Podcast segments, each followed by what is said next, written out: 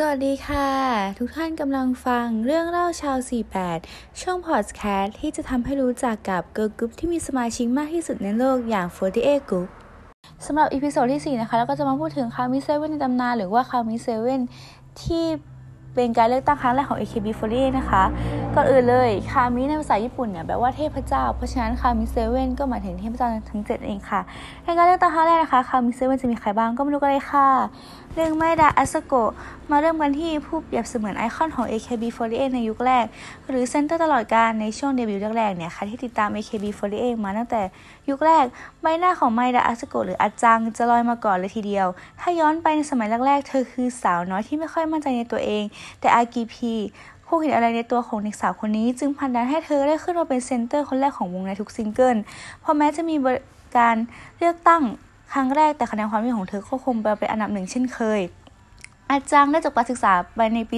2012 ปัจจุบันเธอยังคงทำงานในวงการบันเทิงในฐานะนักแสดงและนักร้องเดี่ยว และปัจจุบันได้แต่งงานเป็นที่เรียบร้อย แล้วก็มีลูกเรียบร้อยแล้วด้วย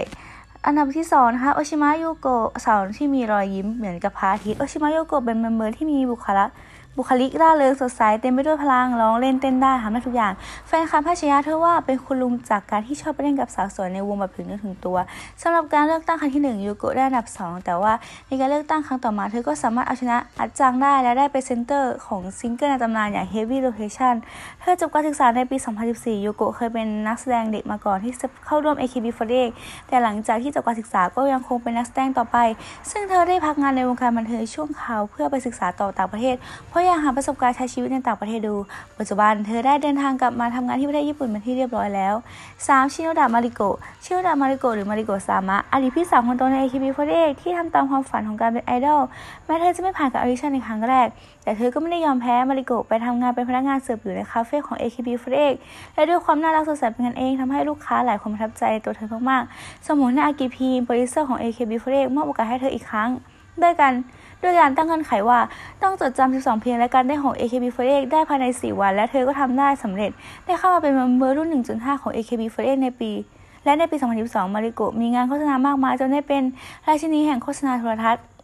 เธอจบการศึกษาในปี 2013 และยังคงมีผลงานในวงการบันเทิงทั้งภาพ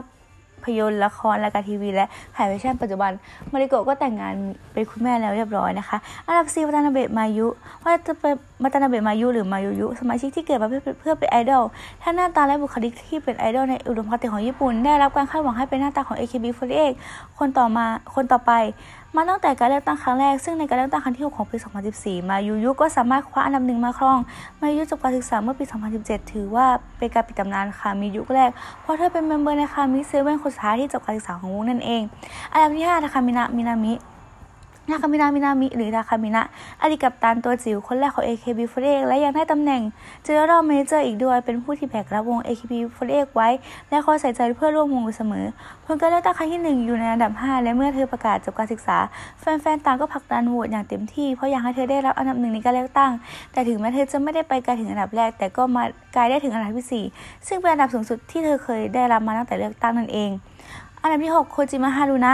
โคจิมะฮารุนะหรือที่แฟนๆเรียกว่าเนียนเนียนหรือโคจิฮารุสาวสวยสุดเซ็กซี่ของวงที่มีผลงานถ่ายแฟชั่นมากมาย และมีผลงานแบบกาเวียที่โดดเด่น เป็นพรีเซนเตอร์ให้แบรนด์ชุดชั้นใน Peach John และมีงานโฆษณาเดี่ยวมากมาย ฮารุนะจบการศึกษาในปี 2017 ปัจจุบันก็ยังคงมีผลงานในวงการบันเทิงอย่างต่อเนื่อง และก็มีแบรนด์ของตัวเองด้วยนะคะ อย่างแบรนด์ Her lip to นั่นเอง เจ็ดอิตาโนะโทโมมิ มาถึงคนสุดท้ายเป็นอีกหนึ่งเจ้าแม่แฟชั่นของวงอย่างอิตาโนะ โทโมมิ หรือโทโมจิน เป็นสมาชิกที่มีชื่อเสียงและมีใบหน้าที่เป็นเอกลักษณ์ เธอคือผู้นำเทรนด์